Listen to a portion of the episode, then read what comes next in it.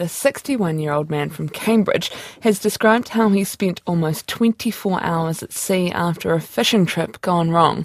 Will Fransen was thrown overboard on a, while on a solo fishing trip and wasn't rescued until the following day off the coast of Whangamata.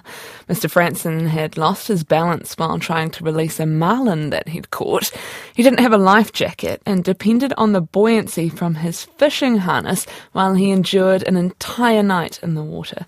He was hypothermic, sunburnt, and failed several times to get the attention of boats passing by before a trio of fishermen finally spotted him and um, they saw him from catching the light from the sun on his watch. Here's Will Fransen recalling his struggles and the rescue. I saw a bigger boat and I tried to use my watch then to flash towards it.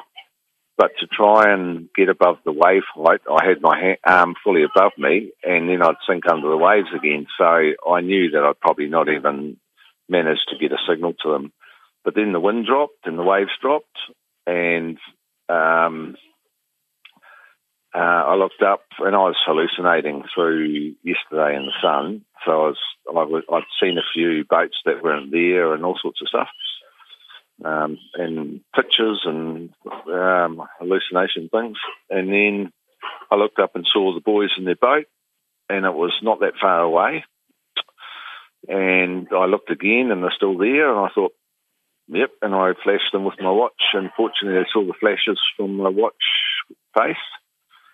And um, and I waved to them, and, and, they had started to turn at the flashes, and then they said to each other, "There's not supposed to be an arm waving at us." So they'd seen me basically, and went from there.